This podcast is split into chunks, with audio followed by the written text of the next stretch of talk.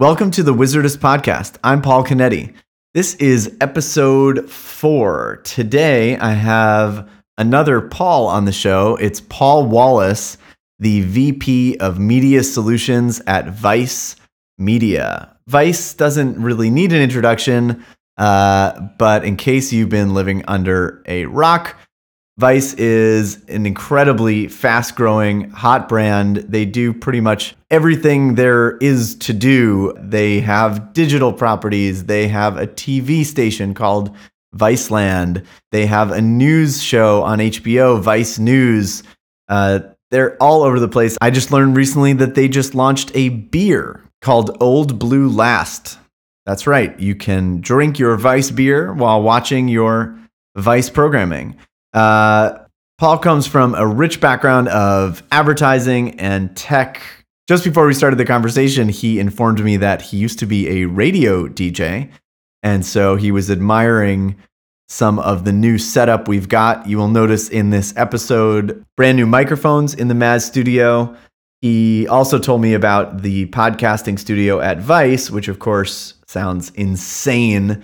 It includes a $20,000 Afghan rug and a lot of amazing gear. The Vice office is just like ridiculous. It's in Williamsburg, near the water. It has this beautiful like outdoor patio. There's an espresso bar. So I was very lucky that Paul was willing to come over to Manhattan into Maz HQ, into our little studio here, and to sit down and talk about all things media, tech, advertising. In my eyes, Paul is one of the people that has a really close pulse on exactly what's happening in the digital advertising sphere, particularly when it comes to video content.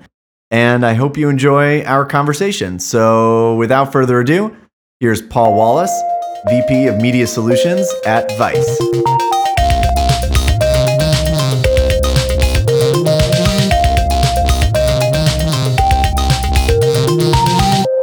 So I understand you you have some experience with microphones. Is that where we're going? Right out of the gate. I probably should not have told you. You shouldn't tell me anything. That I used to be on the radio, because now I feel that I have to say something about this. But I think you do. It is true. I in a former life, I was a radio DJ for Kiss FM. Which, if you knew me and you saw my face, you would probably realize, like, that's really strange. But, you know, it was Pittsburgh and it was 2004. Yes. So different times. What's the Kiss FM, like, jingle? I don't even think there was a Kiss FM jingle. It was just your voice just saying Kiss FM. Yeah. You know, hey, it's Paul and you're listening to 96.1 Kiss. Love it. Pittsburgh. Love it. No, we're not. Who knows? Maybe they'll syndicate this, you know? Oh boy. I don't know if I'm even legally allowed to say that, but I did, but who cares? There's a very, very, very good chance that they will never, ever find out about this. Until they do. And then it'll be really funny to get that cease and desist. Yeah. That's a worthwhile. Yeah. Yeah. Until you hang that up. That's a worthwhile endeavor. I think there's a frame shop downstairs. You know, my when I was in the band Love and Logic, apparently there's a Love and Logic Parenting Institute in Colorado. This makes perfect sense. And we got a pretty nasty letter from Love and Logic. Wow. The Institute about the Institute of Love and Logic. Yes. I can only imagine what that curriculum. Yeah. If you search on YouTube, where there's a fierce competition between our videos and their, I think you know a little bit videos. More about SEO than I said fierce. Yeah. So one of the places maybe that we can start is from radio DJ in Pittsburgh to media solutions at Vice. You know, just like a little bit about your sort of career trajectory and how you ended up where you are, and you know, thematically where you sort of see yourself in the wild world of media and tech and advertising. Yeah. So yeah, Pittsburgh, that happened, and came here and was doing a lot in print. So You know, whenever you open up a newspaper and you see those tiny little times and dates at the bottom of a movie advertisement, that was us. And that was pretty exciting. But ultimately, I don't think that there was a big future as Fandango was coming on board. Mm. And so moved into digital and sort of progressed through the ad tech space over a course of a number of years. You know, Interclick and ValueClick. And then ultimately found myself at 24/7 Real Media, which became B3, which became Media Innovation Group, which became Zaxxas. I think it's just Zaxxas now. And then, you know, I found my way over to Vice. You know, I have a heavy interest in what the premium publisher space was looking to do. And there was some interesting opportunities. And, you know, Vice is a cool company because they're really just trying to figure it out, and they've been figuring it out kind of backwards, you know, digital first, doing lots of branded content, sponsored content first, as opposed to building up, you know, a big display and video media, you know, empire, and then now they're going into TV, and they're sort of accused of going backwards, but actually, if you think about how it works and how licensing deals work globally, it's actually brilliant. And so, you know, it's pretty exciting times to be there, and that's what I've been doing. And so, you know, my role there is primarily overseeing the programmatic business. So, you know, basically the automated trading of our inventory and a lot of the monetization around content distribution.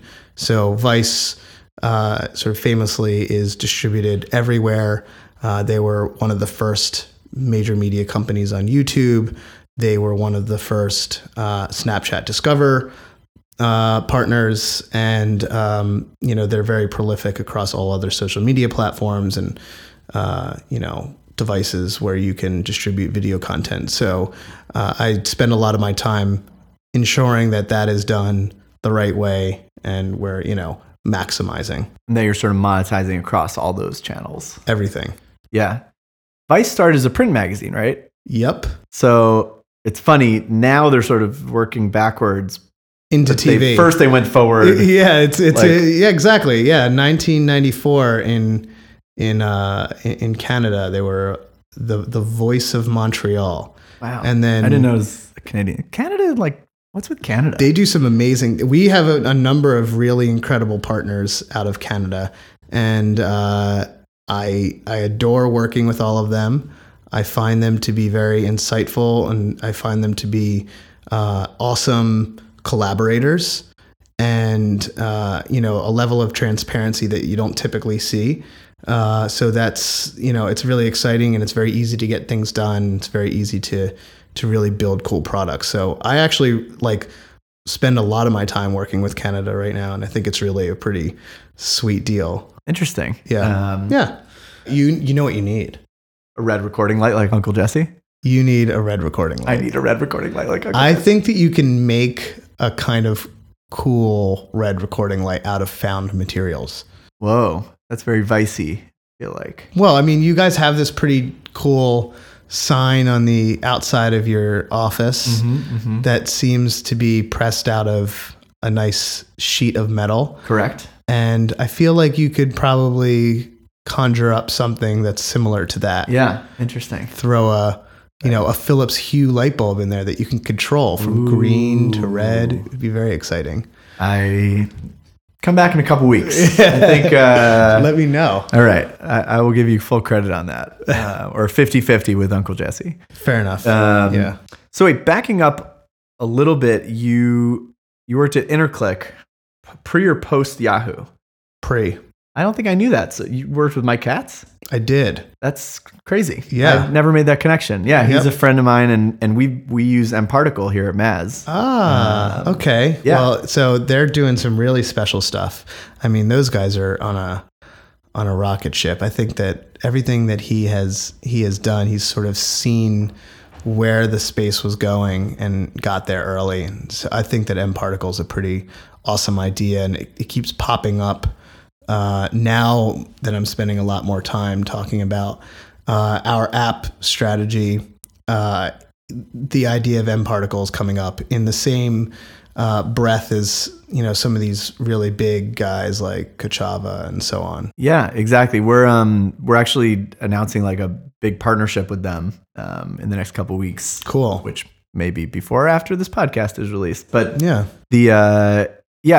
for those that don't know, MParticle is it's basically a company that is sort of the analytics and marketing analytics SDK to rule all SDKs. And so as a developer, a publisher, instead of baking in like a separate SDK for every single type of analytics or marketing tool or, audience segmentation tool or whatever, you basically implement one, which is MParticle, and all the data lives on MParticle's server and then gets forwarded to these individual services. You can sort of flip them on and off like switches, and you don't need to re-implement those SDKs every time. So yeah, we use it and we love it, and our partners use it. So that's funny. I didn't know. Yep. Yeah. So that I was there when their office was, you know, like 15 people. Yeah. And there was a dog running around. So exciting times. Yeah, that's awesome. Yeah, now they raised something like a $17 million round. Yeah, the last one was pretty good. Yeah. Yeah. That's awesome. So, okay, so you're at Vice. You're basically figuring out how to monetize. That seems to be one of your major responsibilities. It's a theme. But like, what is... Okay, so it sort of seems to me, just being an outside observer, like... Vice is fairly agnostic as to where they publish and the different sources of monetization, as opposed to some publishers that say, we're all about our owned and operated. It's ultimately about driving traffic to our sites, our apps, our properties. Then there are others that sort of openly are trying to almost do the opposite and saying, we realize like our O&O doesn't matter at all. And it's all about sort of platform distribution. And again, just my own take is that Vice sort of seems to be everywhere and anywhere. That almost decentralization seems to be getting broader, if anything. Yeah, I mean, I think that that's definitely an intended byproduct of really who we are and where we come from. You know, we view ourselves primarily as a content builder, as you know, as a company that really understands our audience. And, you know, for those who don't know, that's really the youth audience. And these individuals consume media the way that they want to. There's not a conformity with one platform over another. They're using, whether it's Facebook or YouTube, or you know, they're watching videos that are syndicated across multiple sites, or Snapchat, or really wherever. And, you know, the way that we look at it is, rather than try to push someone to, you know, project a habit that they wouldn't otherwise do. Like forcing them to come to Vice.com. Exactly. Why wouldn't you just want to be in front of them and give them the opportunity to consume the content that you're making specifically for them in the area and the place that they want to consume it? And so, you know, when you say it's decentralized and broad, I look at that as an advantage. Of course, we have a website, and of course, we are, you know, concerned about the size and the scale of that website. We also have a number of platforms and partnerships that rely on us driving our users to those places as well. So I look at this as a deep, deep advantage. When I talk to various media companies, they're all at sort of different places on this spectrum, you know, or even if you go to all these, you know, same media type conferences every year, on any given year, it's like, don't become too reliant on Facebook. Like, they're going to screw you. And then the next year it's like, we love Facebook, and they finally turned on video ads, and then the next year they're like, they changed the algorithm and don't rely, you know, it's like, yeah. And so I feel like it's this very uncomfortable place that most media companies live, because they haven't fully accepted that they're sort of in the hands of these external, you know, powers that could make or break them. And it seems like you guys just sort of accept that as just like, this is the way the world works. And we're just sort of, you know, embracing that. Look, we obviously have our challenges as well, with any of these platforms, but I agree with you. It really is a perspective that we need to, we need to have across the entire organization, where we recognize that these are platforms that are obviously providing a massive service to their user base, because otherwise they wouldn't have such a large user base. And it's within our best interest to be there and to be in front of our audience. And I think that's the most important thing, you know, making awesome content for our audience. It's no more simple than that.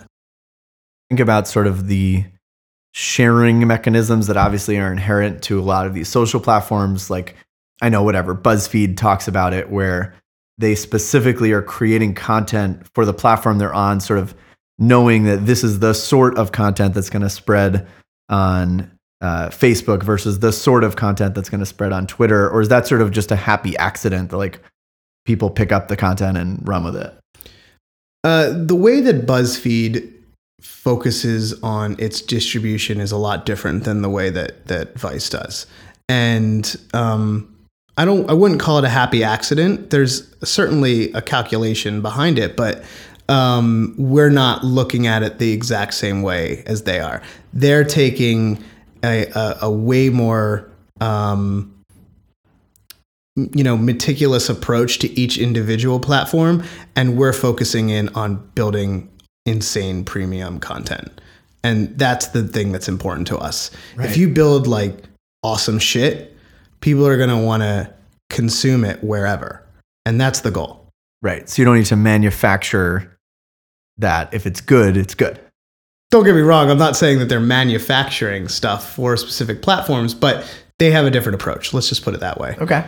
So, I mean, when you're thinking about advertisers, I'm imagining that you have a much easier time like selling direct and getting higher premiums from your advertising partners on your owned and operated properties versus through these sort of other platforms. And so how do you think about it there too? Or and this is a general question about the industry, like, you know, or is it made up for in volume? I'll focus on the industry because I think it's a given that your wholly owned platforms are going to yield the highest results for you. And that any publisher would find that, right. With the exceptions of the ones that live solely on Facebook. But 'cause they have no comparison point. Exactly. There's no, you're not going to their, whatever.com. I'm not going to call anyone out, but, the people at whatever.com are like, I hope that whatever.com gets like this insane bump of traffic the day that this gets published. And they're just like, how on earth did that happen? Right. And then they're trying to recreate it. They're like, exactly. We all had Chipotle that day. It was like those two Pauls. Yeah. So, look, I think that, that everybody is trying to manage yield against their owned inventory versus their inventory that's distributed and syndicated in unique ways. I mean, we have a guy who is absolutely insane when it comes to his understanding of this sort of yield management. And he's able to put together models on top of models that help us and guide us into sort of the best decisions. And so it's certainly something that we think a lot about, but we happen to be, super flexible, and we happen to have an executive team who really, really understands where we're coming from and gives us a lot of runway to test and learn and build and replicate and fail and succeed. And so it's, we have a lot of fortune on our side. Yeah. It sounds like a lot of flexibility that a lot of other media companies just aren't afforded, or, they're just too in the trenches with how they've always done things. With they don't want to jeopardize the legacy product. Exactly. The flexibility that we have gives us the ability to innovate, and that's really exciting. Big reason why I'm there. But the industry as a whole, I think that right now it's pretty exciting. The dispersed distribution of content is really picking up. And you're seeing a lot of cool ways that other publishers and content producers are finding to get their message out there. And it's not just clickbait, but it's actually really interesting, innovative distribution methodologies. And we're always looking at what others are doing and trying to learn from them, trying to innovate from them, trying to leapfrog them. I mean, we spend a lot of time thinking about how other publishers are distributing, and we're spending time, iterating on that. And not just distributing their editorial content, but I know like you guys and a lot of people are doing a lot of branded content, sponsored content. And I would assume that you're sort of laying the pipe with your editorial content for all the places you could put that branded content. Yeah. I mean, we have a lot of experience in this area. It's a foundational element of what we do. And it is certainly an area that we have a great deal of expertise in when it comes to distribution and ensuring that the message that our brand partners are trying to get across is seen, consumed by the exact individuals that they want to, see and consume this message. And we do, a lot to ensure that is resulting in the necessary lift that they're looking to achieve. So we definitely do focus on this, and I think that we spend a great deal of time trying to come up with solutions that are like out of this world amazing and distributed across the right platforms that make sense for them. So not going to call out any particular brands, but the ones who have done amazing stuff with Vice definitely know that they've done amazing stuff. And it's because of the collaboration between the brand and us. I think that we wouldn't be able to just come up with this stuff on our own. So you mentioned before that you're sort of moving backwards into TV. We've obviously been doing a lot of work with OTT, with our new TVX platform. And it's interesting because we're working with traditional broadcasters that all of a sudden need to go over the top and sort of bypass traditional cable distribution. But then we're also running into all of these digital publishers that now are basically getting to the television set for the very first time. And they're all sort of meeting in the middle because, if you skip X years ahead, assuming that, sort of an app-based environment on an OTT device, whatever that platform may end up being, or if those, they're sort of consolidated winners. But either way, the playing field sort of equalized, because if you're whatever.com and all of a sudden your videos are just another app next to NBC or some really, entrenched television company, and they're both just apps sitting on your home screen of your TV, and you're sitting on your couch, that sort of distribution equalization is really empowering for a digital brand and really scary for a broadcast brand. But you guys are sort of weird because you are a digital company, but you have an actual broadcast TV network with Viceland. It's like, how do you think about OTT? How do you think about why even get into cable if it's sort of dying? I don't know. I have lots of questions around that, and not even necessarily about Vice, but just your own thoughts on, it seems clear that video is not going away and televisions are not going away, but like almost everything else seems to be up in the air. I'm definitely not the foremost expert here, but I would love to sort of chat about why I think TV, I mean, you're right. TV is not going anywhere and video is not going anywhere. So really it's just a big screen that has video on it. Well, what is that? Right. But cable, I think that you're starting to really see some interesting innovation. I mean, YouTube has officially come out with their platform, which is adding new stations on a pretty solid clip at this point.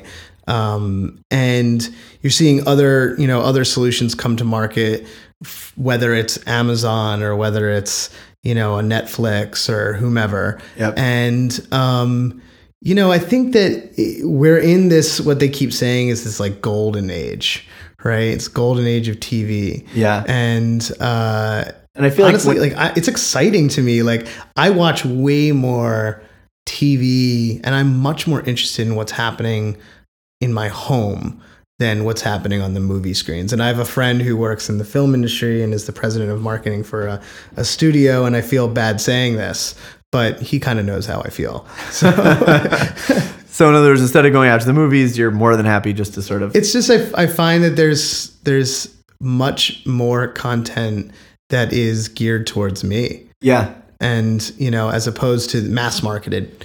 It's sort of weird. So I feel like TV shows you think of as being shorter and movies you think of as being longer.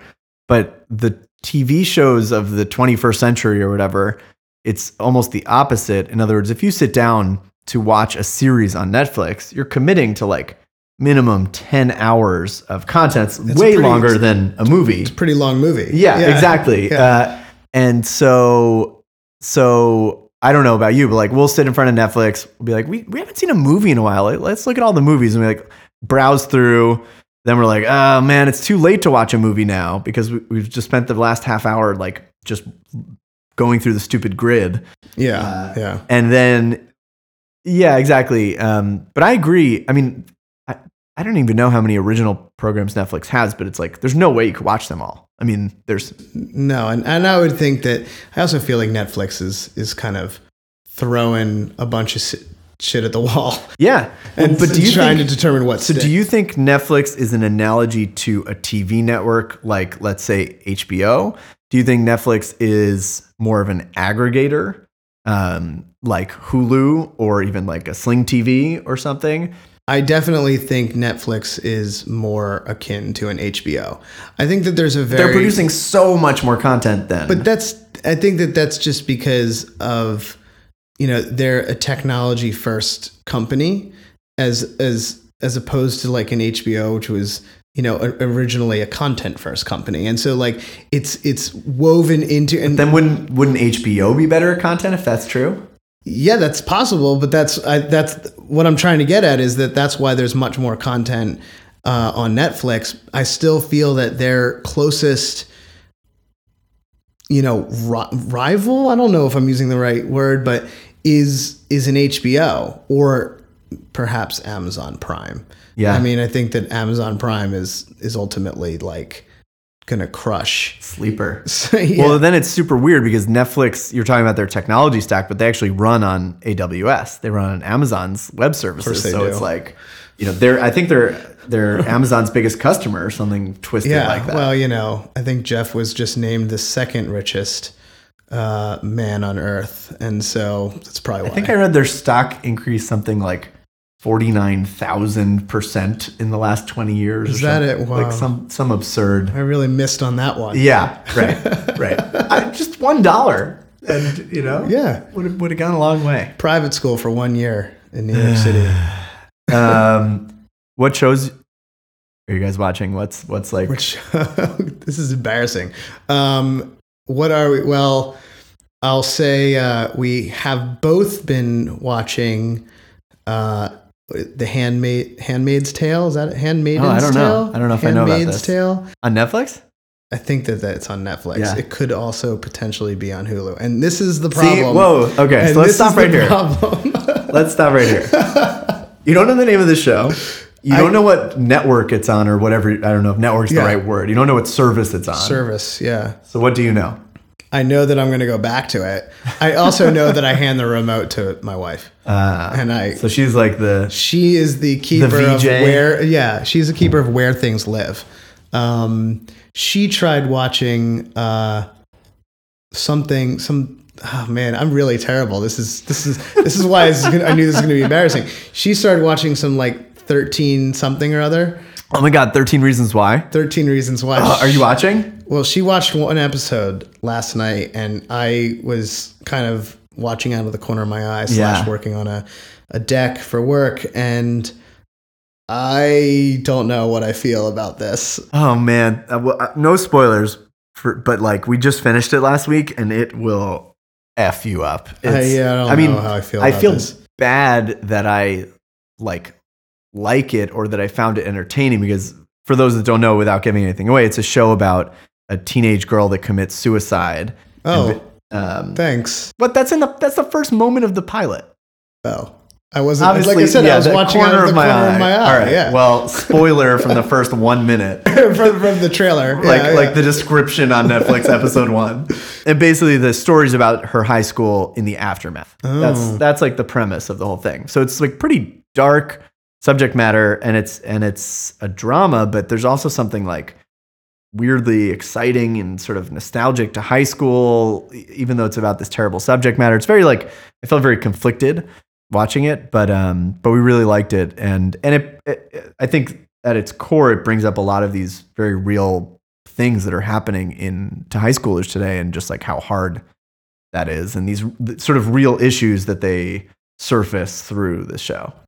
Yeah, I would assume that themes around social media and bullying is probably pretty big. And, exactly. You know, I can only imagine. And I can't say that I have watched very much of it based on sounds like you missed the point pretty hard. Yeah. Well, I'm not sorry. That's okay. What else am I watching? I think that everything is a little bit out there, mostly like really random documentaries. Oh, interesting. You are watching movies. Yeah. Or like those short form documentaries. Yep. Kind of like the ones that Vice produces. Oh, weird. Huh. Tell us about those. No. I think so you guys are producing films. We are. Whole thing. And are those ad supported? No, we're producing films and submitting them for, awards and, things like Toronto and Cannes and whatever. And I think that's what's so exciting about being part of the larger Vice Media company. I have nothing to do with the film world, and so therefore there's no monetization. So, right. They don't call me. But it's cool to see where that has come from. And, Eddie and Spike are very much the ones that are sitting around that area of the business. And I think that they're truly making like magic. I mean, it's pretty cool. And I would imagine that all of those parts of Vice Media, even if it's indirectly, when you are selling Vice as a partner for an advertiser, that's all part of the same story, right? Like this is who we are as an organization and what we're doing in the broadest sense, even if you are interacting with us in this one small way. Yeah, I think that you nailed it. We have a very clear understanding around the demographic, the culture, what excites people, what brings people together, what moves them, what is impactful in their lives, and we're able to, I'm not saying we're using it for malicious reasons, but we're able to leverage that information across multiple mediums. Yeah. Whether it's digital, television, film, music, podcasting, you name it, and print. I heard you guys have a nicer rug in your podcast studio then. It's a really nice rug. I have to tell you, I was admiring it, but we'll... Yes. I like your rug though. It's softer. You told me that I wasn't allowed to bang on the floor because the mic might pick it up. Yes. So yes. It's so soft that it would absorb. I wish that everybody could see that Paul C. Nice. Just rubbed the rug with his hand to ensure that it was soft. I actually will admit I hadn't felt it before, but it's quite soft. You know what? Hold on. It's really soft. Yeah. This clearly has not been like treaded on very much. No, this room is way too small to tread anywhere. There's really not much. Yeah. Not much space. But you guys have a lot of remote controls. We have more devices attached to any given TV in this office. I'm so jealous. You are more than welcome to come. And I have one question. How, if I only have one HDMI port on the back of my TV, man, how do I plug everything in? Because I have, you know, an Apple TV. I don't know.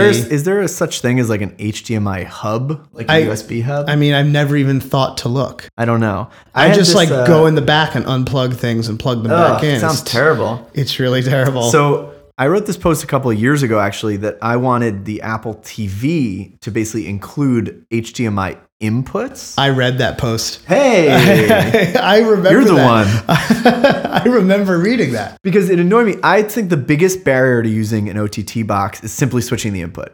Like when I turn on the TV at night, how do I decide between Apple TV and cable? It's just whichever it happens to be on because I'm that lazy. I couldn't agree with you more. We have Chromecast, which I really adore, but because the Roku is like kind of set up, you don't have to go through. Right, you don't have to like find your phone and do all the stuff and cast it. I end up just defaulting to Roku, and don't get me wrong, I mean I've been a Roku user since like I think the very beginning. Wow. Ride till I die. But is that the Roku like gang slogan? God. Yeah, it is. There's like a hand gesture too. I'd love to see it. I'll figure that out later. Okay, cool. Yeah. Right. I'm glad you read the post, but right. The idea is that like, I was thinking that could be the hub. So you plug in your cable box even into your Apple TV. Theoretically, you could plug a Roku into an Apple TV, a Chromecast into an Apple TV, and then so your TV is set to one input, which is the hub. And then each of those other devices basically become like an app or a channel within the Apple TV interface. If they slapped a screen on that thing, then it would just be... Then that's your TV.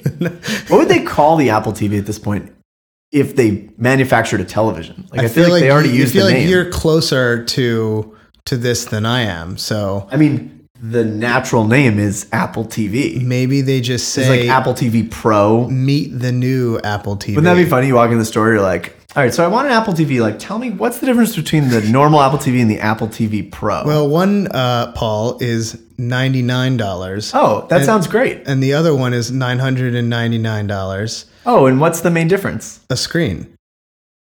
Wait, so I can't watch TV on the $99 one? You can plug it into a TV.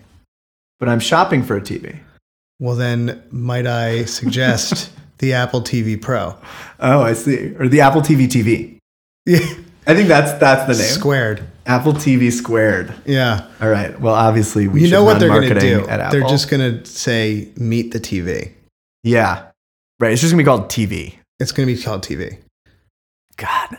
And we're going to love it. And they can. We're going to love it. You're going to love it. I am going to love it.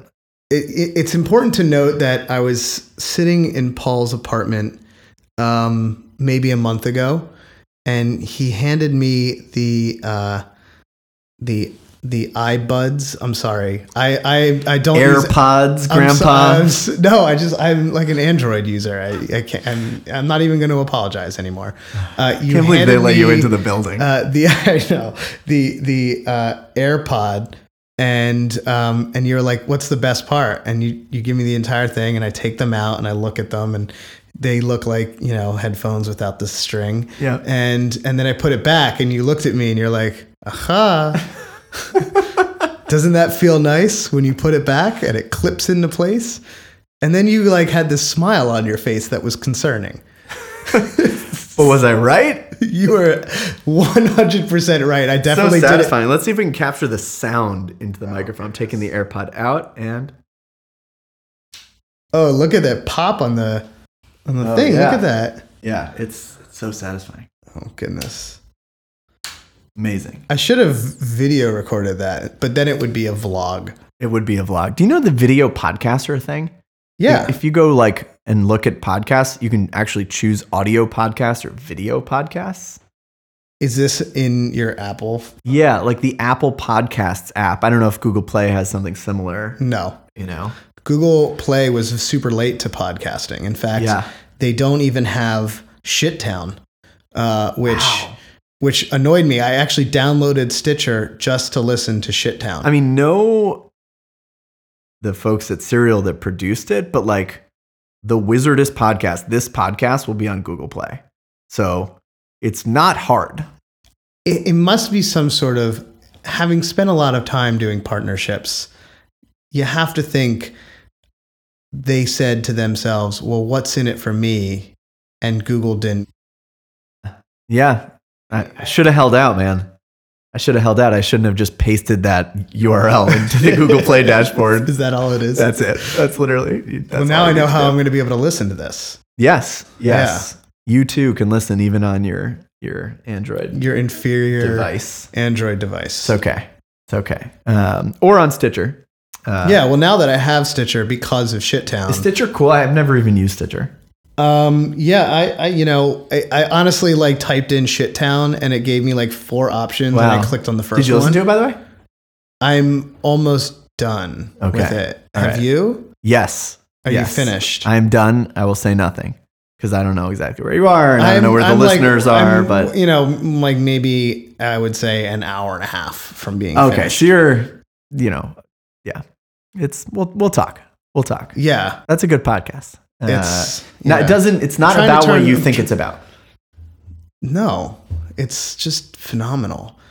He's also like a talented individual when it comes to creating a world that you can you're only experiencing via audio, but yes. You can absolutely visualize everything. It's surreal. Yeah, you've got a long way to go.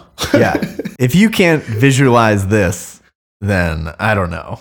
Yeah. Because there are remotes. The soft rug. And the soft rug. We're really going off track. So way back when you were sort of telling me about what you do on a day-to-day, you talked about programmatic, right? So here's a question.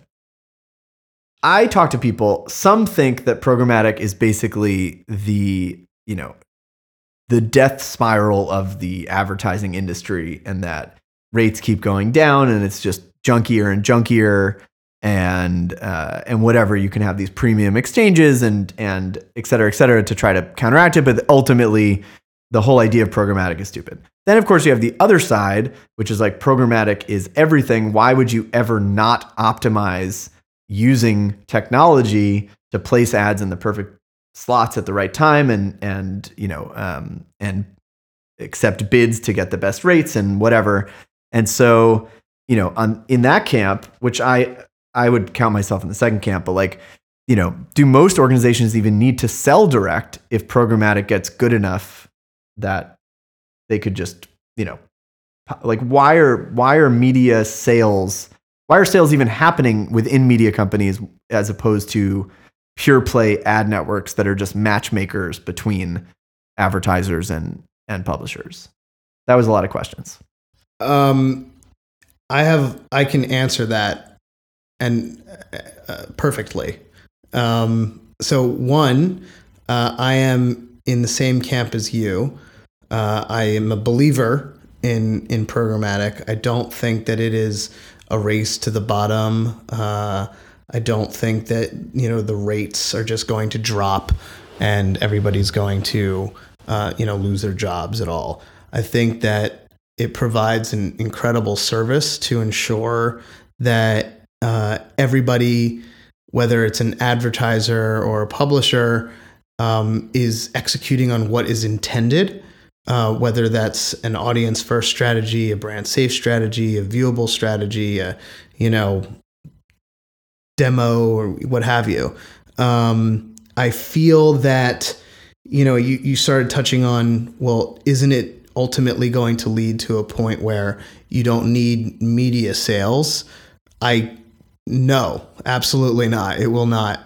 Relationship management in the world of programmatic is just as important, if not more important, than relationship management when it comes to direct sales. And I feel... Why is that? Because, you know, look, it's still a complicated mechanism. You still need to ensure that your clients are getting exactly what it is that they are opting in for. You still need to make sure that you as the publisher are rising above the noise of other publishers. You still need to ensure that the optimizations that are intended to make the campaigns perform better are executed, whether they're executed programmatically due to the settings that you have in the system, or if you need to make human-based adjustments. I strongly believe that it's a relationship game. Just because you make your inventory available, into the open auction, does not necessarily mean people are going to buy it and you're going to fill. Someone still has to sell. Someone's got to be on the ground, making those conversations happen and getting those relationships and helping to move things along and helping to innovate and helping to understand what the street is talking about and bringing that back home to provide new solutions and products and services back to the street. And so I think that, there are a lot of advantages in regards to the automation.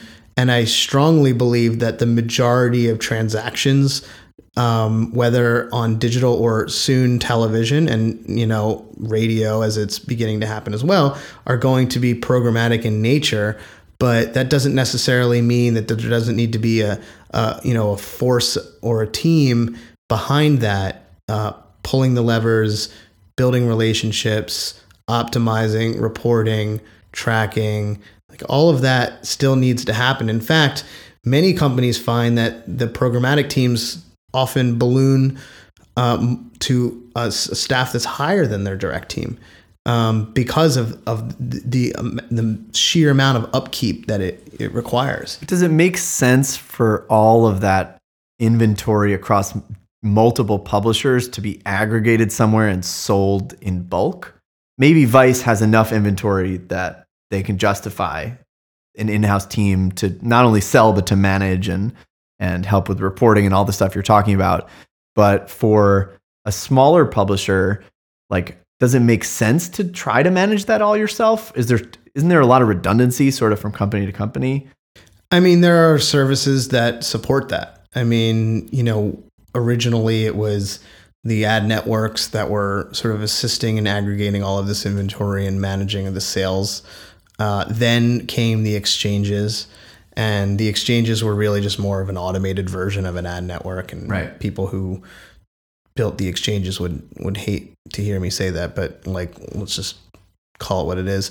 And then from there came the demand side platforms and the supply side platforms, and all of these services have been built to support publishers big and small. And basically it's an equalizer, and you can subscribe to these services and you can utilize them and, extract and hack in many cases, the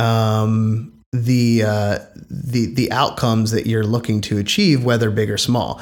And so we use, and have built a pretty robust ad stack, and I'm obviously really proud of what the team has built. And it's totally possible that a publisher, a fraction of the size of us, has the same ad stack and could be leveraging it the exact same way or a completely different way. I mean, right. Basically everybody is out there trying to figure out how to hack Google and trying to figure out how to pull one over on their systems, whether it's DFP or AdX or... Well, and so how do you think about, a few years ago, every media company was saying stuff like, we need to become a technology company. And then I feel like the pendulum swings the other way, and it's like, actually, technology's hard. We're really good at content, and we're going to, build on top of these incredible technology tools and companies that concentrate on technology, like Google, for instance. Do you believe that media companies need to have that in-house tech? And if you're building it anyway, does it make sense then to try to license it to media companies that can't get their act together? I'm thinking obviously MLB BAM or Washington Post. They're now I think trying to license their CMS to other news organizations because they built it. Washington Post is definitely the example that I would touch on this topic as well. I mean, what they've done is pretty impressive. And you know, media companies don't need to be technology companies, but that doesn't mean that they can't build tech solutions, whether in-house or through partnerships. And I think that they need to figure out what works for them, and then they need to just execute on it and determine, is this something that we're going to ultimately support for the long term and then continue building on it? Or is this something that we need to partner out because, you know, a partner can potentially build something for them better and support it, you know, from afar. Or you hit some sort of threshold internally where then you sort of graduate to that next level. Yeah, I mean, it's a standard, or the opposite, I guess. Build by partner model. Yeah, you could start with an external solution, and then when it becomes important enough, you want to bring it in-house. I mean, I could see it sort of going both ways. Yeah, I mean, we definitely build some things in-house, and you know, some of our data science solutions are built in-house. Some of our you know, reporting and analytics tools are built in-house. Our CMS was built in-house. Really? But then, you know, when it comes to our video player, we've effectively taken a version of JW and then hacked the shit out of it. And nice. And now we have this insanely fast video player that is like... I love JW Player. Top notch. And... you know, and someone I said hack JW Player the other day, and I was scolded. What's the proper term? They were like, optimize. And I was like, but that's not what we did. Customize. Yeah. You know, yeah. Well, you know, custom implementation. Sure. Whatever. I like hacked. I like that. And you know, and Brian is a big supporter of what we've done. And so, awesome. I mean, he's all about it. So he looks at us. Yeah, I would imagine because the whole point is it's so flexible, you know? Exactly. So, you know, look, there are scenarios where it makes sense for us to build things because we have a specific need that no one can bring to. But even there with JW, right, it's a good example because it's not like you're starting from scratch and building it. Oh, no. I mean, like they've built something like from scratch. I always think of this, you know, I'm a designer, so I think about design software, but like imagine if every company was like, okay, so, you know, for editing images, either we can use Photoshop or we should just hire a team and build an image editing software and then use that internally. Like I know my dad's company in the 80s, there was no like spreadsheet software. So he hired a programmer on site to basically create a spreadsheet computer software that they used internally. And he always talks about now he should have just licensed that software and like basically would have been Excel. But exactly. I'm sure a million companies were doing that, each one independently, each one redundantly. And obviously it took someone like Bill Gates to think like, like we should just build one spreadsheet software and license it to all of those companies. And so, you know, I see that same thing happening when I talk to media executives that are just building like the same stuff. You know, in any given week, I'm talking to 20 different companies and they're building 20 different versions of the same exact technology. And like that never makes any sense to me. I think that you're in a unique vantage point because you see it specifically in the app ecosystem, an ecosystem that is still very customized and people want to build something very specific. And so it sounds to me like what you're getting at is you're speaking to 20 different media executives any given week, and they're all building the same redundant thing. And that thing is probably an app. And that doesn't surprise me one bit. I mean, we do that. Right. But like every media-based app I've ever seen is basically the same app. Ultimately, no, I completely agree with you. They're ultimately the same thing. But it's not just apps. Think about websites as the same. You know, specifically with media companies, they need to make sure that this is fully aligned with what they perceive as their look and feel. So, you know, maybe the last thing that I wanted to ask you about was just, you know, 2017 sort of, you know, is an interesting snapshot of where the stuff is. And to me, all the stuff around video and TV and OTT seems to be sort of like a hotbed right now that probably over the next couple of years will sort of work itself out, or at least we'll have a much clearer indication where that's going. What do you think the next sort of wave is from there? Like, are there sort of emerging technologies, things that are sort of pre-hotbed right now that you guys are keeping an eye on, that your advertising partners are already starting to ask about and put the feelers out? Like, you know, do you guys think about things years out like that? Like, should we be investing in VR? Should we be thinking about whatever? I don't know. I mean, you know, you touch on VR. I mean, we've definitely played around in that area. We are absolutely thinking about areas where we think the industry is going to move.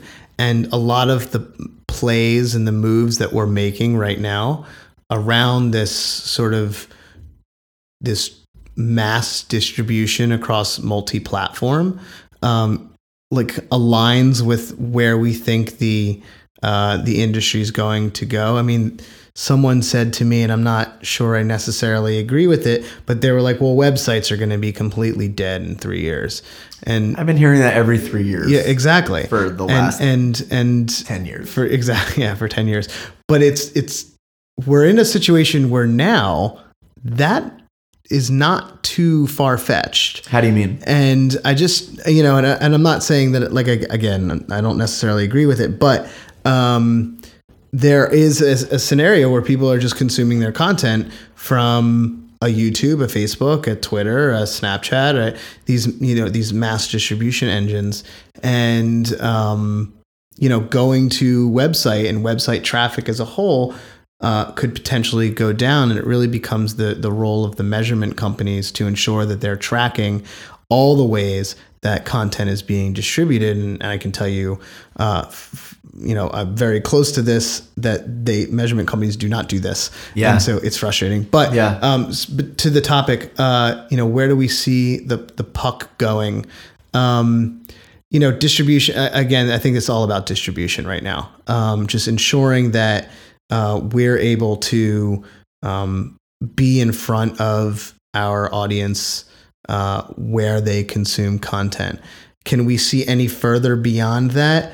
Yeah, we're definitely talking about a lot of, tech that hasn't necessarily been released or is so nascent that, it's not anything worth considering right now, but it's something that we see is going to be really big in the future.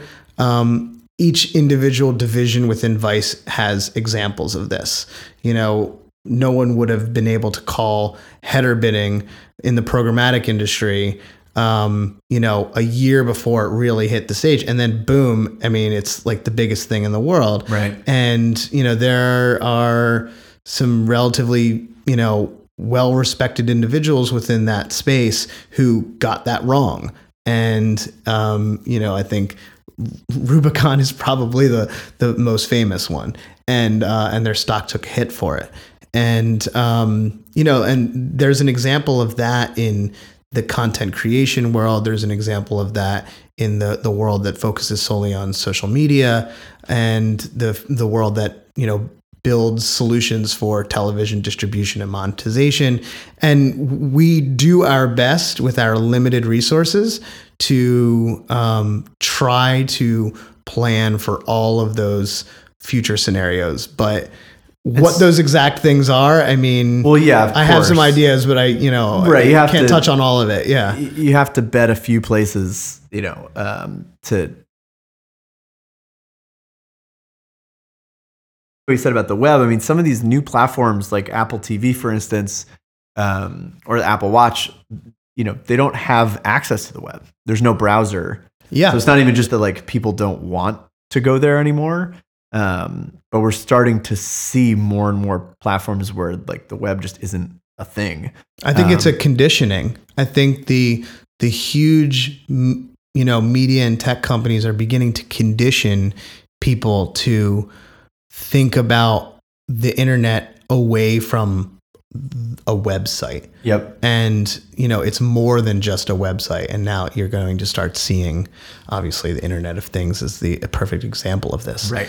And right. The Internet is just the connectedness. It's the tissue. Right. Exactly. And, I agree. And do you think, I mean, it sounds like you guys are willing to place those bets ahead of revenue, which I think is a lot different than most media companies. It's a very calculated approach. You know, there are certain areas where we may be willing to place a bet ahead of revenue, but we have to answer to our superiors and our investors and whatever may become of our status in the marketplace. And we can't be too far ahead of revenue, because sure. ultimately we're answering to somebody. So it's a very calculated risk.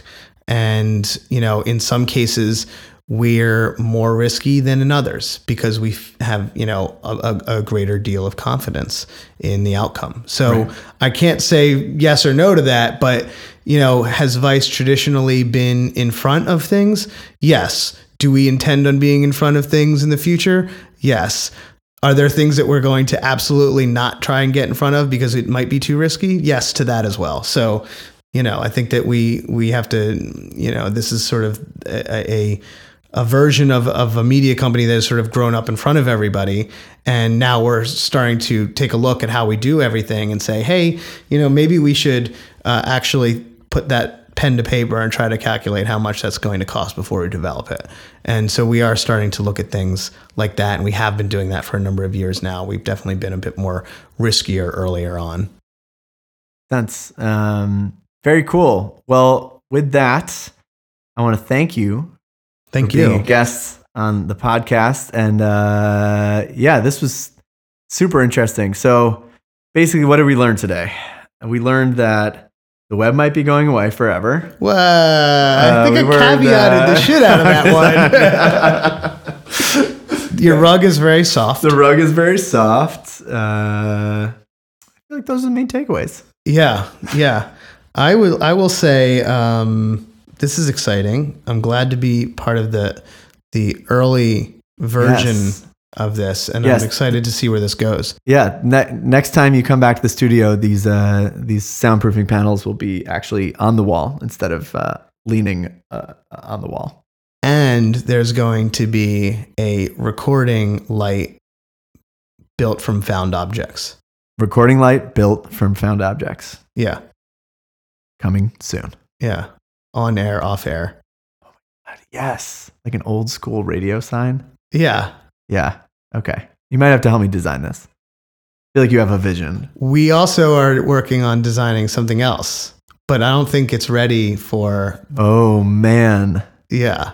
When it's ready, our new company could become a sponsor of the podcast.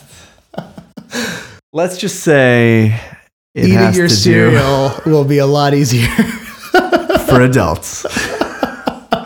We'll leave you there. Thanks, Paul. Thanks, Paul.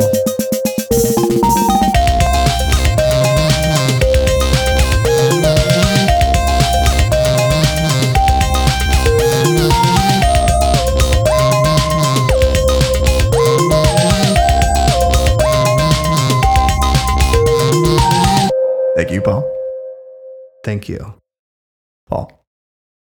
I hope you enjoyed today's episode. As always, if you like the podcast, I encourage you to subscribe so you can find out about new upcoming episodes. I've got a lot of great guests coming up over the next few weeks and months. I also would encourage you to rate and review this podcast on iTunes or Google Play or Stitcher or wherever, and tell your friends. That's the best way to spread the word about the Wizardist Podcast.